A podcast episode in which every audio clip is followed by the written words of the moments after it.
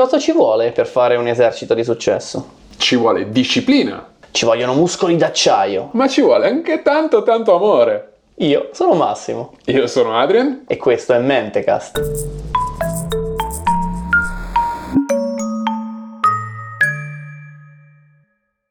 Adrian, oggi grande puntata, puntata su una storia che non è nella prima metà del Novecento come il nostro solito, ma è una storia più antica, una storia che risale a pri- eh, 300 anni prima di Cristo. Stiamo parlando della storia delle battaglie nell'antica Grecia, battaglie Mm. che per un certo periodo hanno prima visto Atene e Sparta come protagonisti, come, sappiamo, come tutti sappiamo, abbiamo visto lo spettro della Persia che imperversa, grande gioco di parole da parte mia, ma soprattutto a un certo punto, a un certo punto per una trentina d'anni emerge una città particolare, una città di cui pochi parlano che è Tebe. Mm, Tebe è stata sotto il dominio spartano per un po' di tempo, è da questo dominio spartano che si vuole liberare. Esatto. Eh, e in Cioè- qualche modo ci riesce, riesce a a ribaltare il governo, a cacciare i diplomatici o politici eh, spartani che sono all'interno del consiglio. Direi fantoccio, diciamo. Esatto. E si mette sotto la protezione di Atene per un certo momento. Ma Eh, tutto questo grazie ai grandi protagonisti di questa puntata. Eh già, chi sono i grandi I protagonisti? grandi di questa protagonisti di puntata? questa puntata verranno alla storia con il nome del Sacro Battaglione Tebano, Mm. che è una divisione di 300 uomini tebani scelti tra i migliori militari della città e della regione, Ma sono uomini. accomunati Esatto. dalla caratteristica di essere tutti gay, nel Oh. senso che formavano 150 coppie stabili che andavano in giro e vincevano tutte le battaglie. 150 coppie omosessuali. Assolutamente, Oh. se ne sentiva eh, bisogno. Poi provate a immaginarvi 300 soldati eh, di- formati da 150 coppie omosessuali. Come ce li immaginiamo? Beh, visivamente, se avete in mente il film di Zack Snyder eh, 300, così solo un po' meno omosessuali. Un tantino meno. Un pochettino meno omosessuali di così. certo, di più sarebbe comunque difficile. Più omosessuali di 300 No. di Zack Snyder non si può. Un po' meno, giusto? Un po' meno, giusto un po' meno. Esatto. Contesto storico, quindi parliamone, eh, nel 378 viene fondata da Gorgida questa armata che Mm. però non viene ancora utilizzata come un battaglione a sé stante, quindi eh, le persone che fanno parte di questa, di questa armata sono presenti ma sono semplicemente sparse nei vari reparti del- Mhm. dell'esercito. Sono scelti, sono forti, sono giovani, sono gagliardi, ma nella prima occasione in cui vengono adoperati in effetti non ci sono tutte queste grandi schermaglie. No, perché Sparta viene, cioè, cioè, tra virgolette, a reclamare nuovamente Tebe, arriva con il suo esercito, ma nel frattempo, come abbiamo detto, i tebani si mettono sotto la protezione degli ateniesi e quindi ad aspettare gli spartani su questa collinetta ci sono due eserciti contro l'esercito singolo eh, degli spartani e quello che succede è praticamente nulla, nel senso che i due eserciti si guardano, uno da una, sopra- da una posizione sopraelevata e l'altro sotto, i tebani e gli ateniesi in segno di, di sfida mettono lo scudo ai piedi e la lancia alla spalla per E dire si vediamo un cocktail. esatto per dire vediamo cosa siete capaci di fare gli spartani probabilmente anche un po' così intimoriti dalla- dal gusto fashion Ma un po', se permetti... nostri, del nostro battaglione sacro che era sicuramente l'ultima moda Beh, sì, certo, con gli schinieri di Giugiaro. Eh, lo so. certo. Chi è Giugiaro? Chi è? schinieri di non so perché adesso abbiamo associato so. schinieri di Dolce Gabbana Ah già, scusa. Comunque, eh, gli spartani fanno la stessa cosa finendo una specie di stand-off messicano come quei cani lì che si abbaiano solo perché l- l- i guizzagli Esatto. sono corti da entrambe le parti. Esatto. Esattamente. Insomma, gli spartani tornano un po' con la coda tra le gambe eh, a casa loro. Eh beh, tebana. Non c'è stata una battaglia, però Possiamo dire che non hanno proprio vinto, ecco. Vabbè, eh, psicologicamente parlando hanno fatto il loro. La prima invece eh, situazione in cui il battaglione sacro viene adoperato e viene adoperato proprio come unità è nel 375 sotto il comando di Pelopida che è un generale. Mhm. Pelopida li impiega quindi eh, raggruppandoli in uno, come dicevamo prima una unità, in questo caso una truppa d'assalto, quindi una shock troop. Eh, il compito dell'unità di assalto è sostanzialmente andare, rompere tutto e scappare. Mhm. il, il- caos che si crea dalla- Dall'impatto, dire, dall'impatto dovrebbe lasciare, eh, come dire, confusa l'esercito avversario e dare il tempo ai propri di andare lì e finire il lavoro. Mhm. Questo- questa è l'idea quando li andiamo ad operare per andarci a riprendere un'ottima città da un ottimo nome Orcomeno! Come io è la città più bella della Grecia Eh. come potete immaginare e Orcomeno Orcomeno! la puntata potrebbe finire qui, veramente non si può migliorare. Ma Orcomeno, quindi, che è una città che ha una eh, guarnigione continua, stabile Mm. di Spartani. Ma però quel cosa vengono a sapere? Vengono a sapere che la guarnigione spartana se n'era semplicemente andata. Ah, la, la- È il momento giusto per andare a occupare Orcomeno con i Diciamo, nostri la soldati. guarnigione è andata a fare una sortita, non si sa bene dove non è, ma i tebani sanno che essendo scoperta, forse questo potrebbe essere il momento giusto per andarsi a riprendere la città. Solo che una volta arrivati, Trovano un'altra guarnigione spartana. eh, giustamente non è che la lasci vuota la città, Eh anche no, te. erano arrivati altri. E così dicono: "Oh, Vabbè, no, se ne torniamo a casa, vabbè, Uffa, uffa." così, uffa, tornano Eh. indietro. E però all'altezza di Tegira incontrano il- la guarnigione originaria Originaria. che stava tornando con i cestini pieni di funghi. Ma perché loro avevano fatto una sortita ma a funghi. e oh cielo! E quindi qualcuno. Co- oh, oh cielo, Orcomeno. siamo caduti nelle mani del nemico, dice uno dei soldati tebani. Ma e Pelopida gli risponde: E se invece fossero loro ad essere caduti nelle nostre mani? E questo è quello che esattamente succede. Infatti, in 3-2-1 il battaglione sacro fa il grosso Sfonna e spacca tutto. in due le fila spartane, di fatto distruggendo l'unica speranza che loro avevano. Insomma, le falangi funzionano perché sono unite, nel Mhm. momento in cui tu le spacchi, queste non funzionano più. E quindi eh, Orcomeno rimane lì dov'è, ma insomma. Ma gli spartani incassano molto male questa cosa e la loro leggenda inizia a vacillare un pochino. Insomma, le città a un certo punto però eh, si devono parlare, devono fare un trattato di pace. Dobbiamo fare un trattato di pace, c'è la guerra che imperversa da ormai decine e decine di anni, la gente non ne può più. C'è necessità di un trattato, quindi i principali rappresentanti si incontrano ad Atene. Mhm. C'è questa- questo episodio simpatico di cui volevo parlare, in Mhm. cui c'è un giorno in cui si incontrano e tutti giurano di volersi impegnare nel rispettare i trattati di pace. A scenario, tavolata con C'è ah, vino. Tarallucci, vino, feta. Cioè, ci sono anche, c'è un rappresentante persiano addirittura. Ah. Perché in tutto questo Persia non è- la Persia non è stata ancora sconfitta, non è Mhm. ancora successo quel casino là. C'è ancora quest'altro casino qua. Comunque, il primo giorno, la prima cosa che succede è che tutti giurano di voler rispettare questi patti. Quindi Sparta arriva e dice: Noi Spartani ci impegniamo per noi e per le città sotto il nostro controllo di rispettare gli accordi. Mhm. Atene, più democratica, prende le distanze da Sparta e dice: Ehi, noi, come città di Atene e non a nome di tutte le nostre le città sotto il nostro controllo, indipendentemente decidiamo di rispettare questi contratti. Tebe, schieratasi dalla parte di Atene, che in quel momento è loro alleata, dice la stessa cosa, quindi Tebe sostiene di voler rispettare i patti parlando in nome indipendente soltanto della propria città e non di quelle sotto il controllo eh, nella Beozia, la loro regione. Mhm. Che succede? Che tutti- tutta la giornata viene passata a discutere questi, tratti, questi termini della, della pace, ma durante la sera i tebani di nascosto, parlando tra di loro, dicono sì vabbè uffa, però non può essere... Gli spartani sono così fighi. sono così fighi, loro hanno, hanno fatto le cose per nome di tutti e noi invece come gli sfigati da soli. Ma può essere? Allora il giorno dopo presentandosi dicono firmiamo, oggi si firma, benissimo, oggi firmiamo ma... Abbiamo eh, cambiato idea. Abbiamo cambiato idea, vogliamo cambiare cambiare il- la firma dicendo solo E che parliamo a noi tutti, pure noi. tutti, perché siamo i capi della Esatto. Beozia e gli ah, spartani di Beoti che non siete altro Esatto, non ho capito. E mo cambiamo idee, le carte in tavola così all'ultimo momento. Non si può fare. Non si può fare. E No. quindi? E E quindi- quindi guerra. e quindi, guerra. i trattati di pace finiscono con una guerra bellissimo sembra una riunione di condominio Esatto, esatto. E quindi battaglia di Leutra. battaglia di Leutra il è il 371 avanti Cristo Allora, permettimi, questa battaglia è particolarmente importante perché eh, Materia tua, materia delle tua.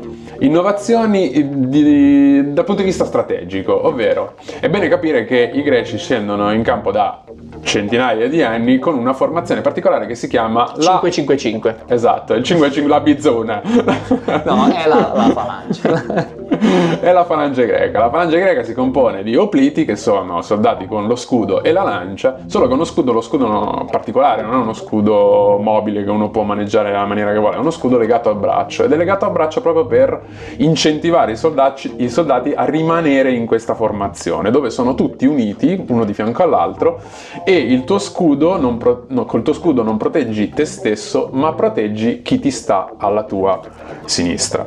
Quindi chi ti sta alla tua sinistra tende un po' a schiacciarsi verso di te, quindi tutta la falange ha un po' la tendenza verso tu a destra. tua volta andrai in quella Esatto, direzione là. perché devi, la tua preoccupazione è quella di rimanere protetto in una Vivo. situazione del genere, vivo. Quindi cosa succede? Succede che la falange eh, ha alla- la formazione in battaglia ha alla sua destra, all'estrema destra, i leader, i combattenti più forti, i guerrieri più forti, i leader eh, dell'esercito. Perché? Perché sono quelli che hanno il compito di raddrizzare un po' la faccenda, di, dove state andando. Di rifare la no- convergenza alla esatto, falange. Fanno la riconvergenza. Tebe decide di operare un cambiamento e decide con questa formazione qua se siamo speculari i guerrieri forti miei vanno con i guerrieri deboli tuoi E viceversa. e viceversa. se io invece voglio rompere il morale ho bisogno di eliminare i tuoi guerrieri forti con i miei con i guerrieri. miei guerrieri forti. E quindi loro cosa fanno? Spostano e mettono il loro battaglione sacro a sinistra invece che a destra per confrontare per confrontare i leader spartani e li mettono anche in una formazione particolare perché è una sorta di cuneo per rompere proprio le fila spartane. e denso anche È molto denso e molto profondo.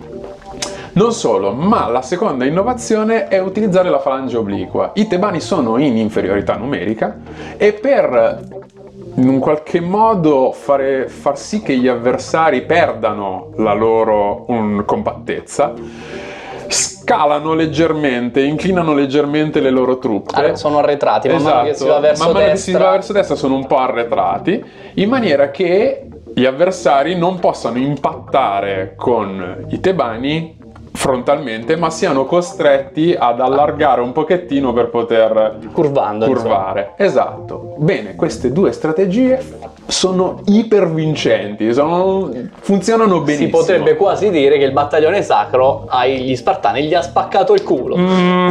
Si potrebbe dire, si si potrebbe potrebbe dire, si potrebbe dire, non so se letteralmente. no non si però- sa magari è una metafora però È gli hanno metafora. spaccato il culo Esatto, perché il battaglione sacro gli fa un pagliolo così ai leader eh, spartani che in un qualche modo si eh, disperdono e le eh, falangi, diciamo, che No, erano le un po' parti, più certo le parti meno importanti meno della importanti falange, dell'esercito. vedendosi e senza tra l'altro guida, non erano neanche spartani ma erano delle città protette da Sparta ma non erano proprio spartani perdono completamente il morale tanto erano andati a destra hanno deciso di fare proprio 180 Ti fanno callespera e Esatto, se ne vanno. e di telare. Questa battaglia è importante non solo perché si vince la battaglia in sé, ma anche perché in un qualche modo cosa fa? Dentella incrina leggermente la mitologia del, della Sparta imbattibile. imbattibile.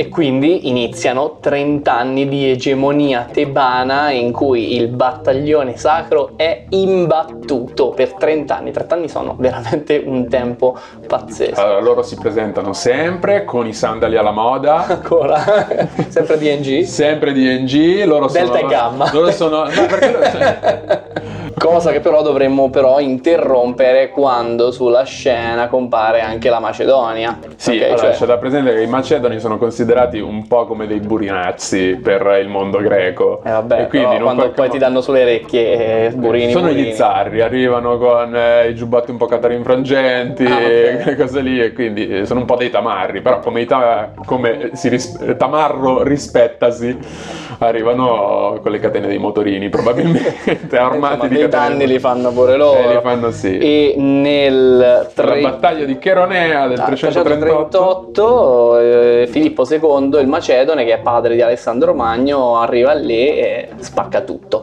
Di è fatto- presente un giovane Alessandro Magno, Magno sul campo di battaglia, eh, a capo della cavalleria, se non ricordo male, però insomma i greci sono costretti La a ritirarsi. parte dei greci semplicemente si ritira. Gli unici, che rimangono, rimangono chiaramente, sono quelli del Sacro Battaglione che non si non si risparmia. ritirano mai, non si ritirano proprio, anzi muoiono tutti lì e Filippo II è anche impressionato e farà costruire un monumento eh, in onore della memoria di questo battaglione sacro, un monumento che però è a spese dei greci e non a spese dei macedoni, però fa niente.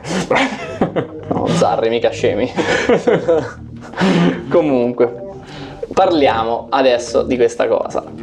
Contestualizziamo questo perché questo è, è stato molto presente nella mitologia omosessuale, se permetti questo termine Mm, pazzesco. Nella narrativa, C'è una diciamo. narrativa gay a cui si fa riferimento molto spesso perché questi qua incarnano contemporaneamente sia un ideale gay di persona che ama una persona dello stesso sesso e quello che ti pare, ma nel frattempo sono anche muscolosi e vengono a tutti quegli altri. C'è anche una questione di cioè, no, anche come per dire che l'omosessuale non deve non, essere deve- eff- non è effeminato. cioè non è che siccome sei gay allora sei mezza femmina, non è Mhm. questo il concetto.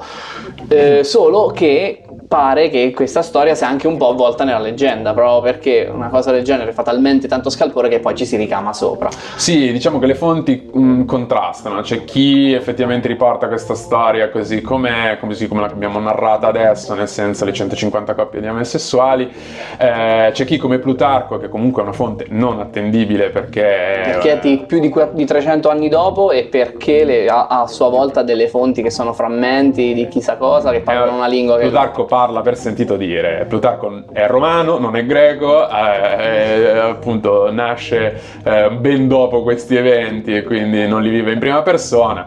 Eh, A lui arrivano a lui arrivano voci come voci, mano. esatto. E quindi in un qualche modo Plutarco dice, racconta le gesta del battaglione sacro, ma anche lui dubita del fatto che siano effettivamente 150, cioè della struttura, che siano effettivamente 150 Eh, certo. omosessuali. Ma perché questo poi tra l'altro è anche facile da, eh, da debancare, adesso il termine in italiano mi sfugge, però quando tu... sbugiardare, ecco. Mhm.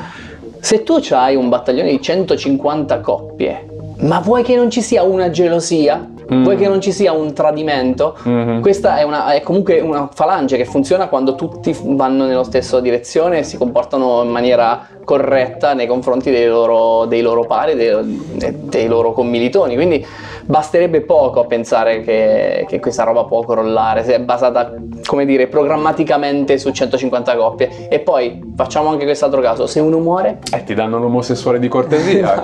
Ti danno l'omosessuale di cortesia come dal meccanico. eh, certo, con, con la scritta del carrozziere qua Esatto. sulla spalla per fargli pubblicità.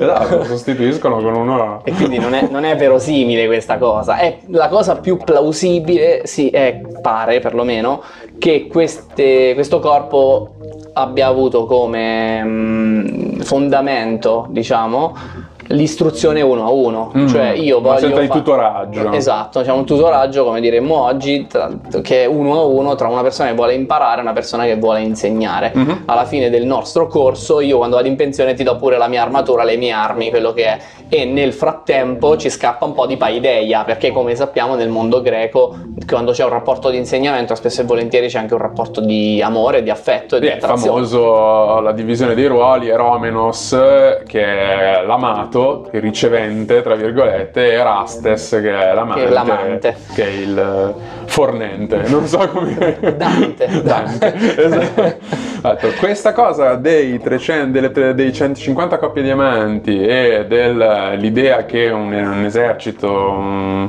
ecco, composto di amanti è particolarmente valoroso, sarebbe stato particolarmente valoroso in battaglia e efficace, è un'idea che si ritrova anche nel simposio di Platone perché eh, il simposio di Platone è un libercolo, una serie di diciamo, brevi dibattiti Sono dialoghi, no? scritti da, da Platone in cui Platone fa dire a tutti i suoi personaggi delle cose, li fa dibattere su delle questioni, poi all'ultimo momento chiude la discussione Socrate a gamba tesa dicendo non avete capito un cazzo di niente nessuno, le cose stanno così. Sostanzialmente il, simplo- il simposio si, si- si riassume in questa cosa qua, qualsiasi soggetto Che affronta... ne no? pensi di? Ah, ma secondo me. No, invece secondo me. No. Esatto, Socrate arriva e non avete capito un cazzo. E in una parte del simposio c'è una discussione proprio su questa cosa qua e Platone fa dire a Fedro, Fedro il poeta, che effettivamente nessun esercito sarebbe più valoroso che un esercito composto Fatto da coppie di amanti. perché? Perché gli amanti tra di loro non solo si vogliono difendere, ma e quindi combatteranno Con eh, fervore. con fervore per difendere il proprio amato, ma anche nessuno vorrà fare brutta figura davanti al proprio Certo. amato e quindi combatterà con ancora più valore. Inoltre, Eh, questa dovrebbe essere anche un'armata ispirata dal dio Eros, ok? Quindi eh, con fervore divino anche Sì, sì. Da queste, da queste cose. Ovviamente Socrate non è d'accordo, però. Socrate ovviamente è a gamba tesa sempre, però c'è anche da dire che insomma eh, nella mitologia greca È pieno non di rapporti di questo esatto, caso. non mancano. Allora, non solo, partiamo da dire che vengono sconfitte il battaglione del sacro vengono sconfitti dai Macedoni, Macedoni Alessandro e il suo generale, quello che diventerà poi il suo generale Efestione, il generale Busone, credo che sia questa Sarà lui, eh, sì. hanno un rapporto omosessuale. Oddio, eh, Alessandro Magno non è solo omosessuale, credo che sia Pansessuale. pansessuale, no? No? Bisessuale sicuramente, pansessuale non lo so, però. Sì, anche coi tardigradi Urso. Ehm, E, poi ci sono Achille e Patroclo nella, nella mitologia, e poi c'è Saffo. Saffo importante, tra l'altro questa è una figura storica, non Esatto. è neanche mito. No, Saffo, non è eh. mito, eh, beh, anche Alessandro è Che era proprio, Saffo aveva una specie di accademia per formare le giovani donne e quindi Eh, c'erano vorrei i formare anch'io le giovani donne così. Penserò a mettere anch'io su un'accademia per formare le giovani donne alla stessa maniera. Ma soprattutto Ercole Iolao. Ercole Iolao, il cugino tra l'altro Iolao. Eh. Mamma mia, io questa cosa non la sapevo, l'ho scoperta ricercando questa, questa puntata. Ercole Allora, Iolao. se non sapevo che avessero una. Se l'omosessualità di Hercules non fosse Hercules, eh, non fosse chiara, basta guardare il telefilm gemello che è Xina, dove l'omosessualità di Xina, eh, voglio dire, se non è chiara quella, allora non hai capito niente. Eh, ci sono delle informazioni contrastanti anche su quanto questa cosa sia effettivamente accettata, nel senso che lo stesso Platone eh, sì, Ah. dà la possibilità, ti dà l'idea Quindi era una che zona grigia morale anche per Sì, loro. non si capisce bene se per esempio in molti dicono che sia fosse solo accettata diciamo come eh, rito di passaggio o come esperienza formativa in un certo momento della tua vita e quindi in un qualche modo è accettata essere ricevente soltanto quando sei imberbe Ok. e altri però lo stesso Pla- Efebico. Esatto, lo stesso Platone, per esempio, sì, è vero che nel suo simposio lascia dire questa cosa a Fedro, però nelle sue leggi, che è l'ultimo scritto di Platone, è abbastanza critico sulla questione dell'omosessualità. Che comunque Platone è uno che condanna tutta la gente che è contenta e felice, a lui non gli va bene. Quindi partiamo dal presupposto che è uno abbastanza intollerante di suo. Quindi- Però effettivamente sì, è difficile comprendere quanto fosse accettata nella società questa inclinazione. Sicuramente non, non stiamo parlando di una società omofoba alla- da- di principio, No. però No, neanche di una società pedofila a, a sprombattuto, diciamo. Oh sì, nel senso no, anche sì perché poi c'è questa questione nel senso che spesso la relazione omosessuale è appunto tra un uomo adulto e, ah non spesso, quasi esclusivamente tra un uomo adulto e un ragazzino e quindi c'è anche questa problematica Eh sì, eh, che si aggiunge, inserisce. può diventare tutto ancora più complicato, soprattutto agli occhi di oggi dove le regole morali e sociali sono cambiate tanto. Ma se volete farvi un'idea di come questa cosa, diciamo, si incarna, eh, se cercate su YouTube, Eh, certo, certo. uno dei primi La- risultati, se non il prima- primo la risultato, prima cosa, io sono, quando volevo ricercare per questa puntata, la prima cosa che ho fatto è andare su YouTube e scrivere il Sacro Battaglione di, Ate- di- di Di Tebe. Tebe. E niente, telefilm omoerotici gay come se piovessero. C'è Ce n'è uno solo, però in- series, ma con molte puntate, dei trailer, grandi limoni, tutti muscolosi. Sì, sì, loro fanno proprio così. Capolavoro. Io ho visto il trailer e nel trailer discutono le tattiche di guerra e poi dopo, aver discusso la tattica di guerra subito limone. Eh, certo. Quindi- niente. Eh, comunque se c'hai ragione un limone te lo tiro, che devi fare? Noi siamo su YouTube, siamo su Facebook, su Instagram, su Twitter, siamo nel regno dei tardigradi e non solo, perché poi siamo su SoundCloud, su Spotify e addirittura su iTunes. Seguiteci, seguiteci, seguiteci, seguiteci, ma soprattutto mettete like perché ci interessa. E soprattutto andate a consultare le fonti, come già detto il simposio di Platone è una di queste, Eh, c'è eh, The Second Band of Thebes, eh, The Other 300 Greeks su historybuff.com, eh, The Battle of Chironea su Enciclopedia Britannica e Brotherhood of Warriors su soldierofmisfortune.com. Sembrerebbe che la puntata sia terminata. Grammofonen!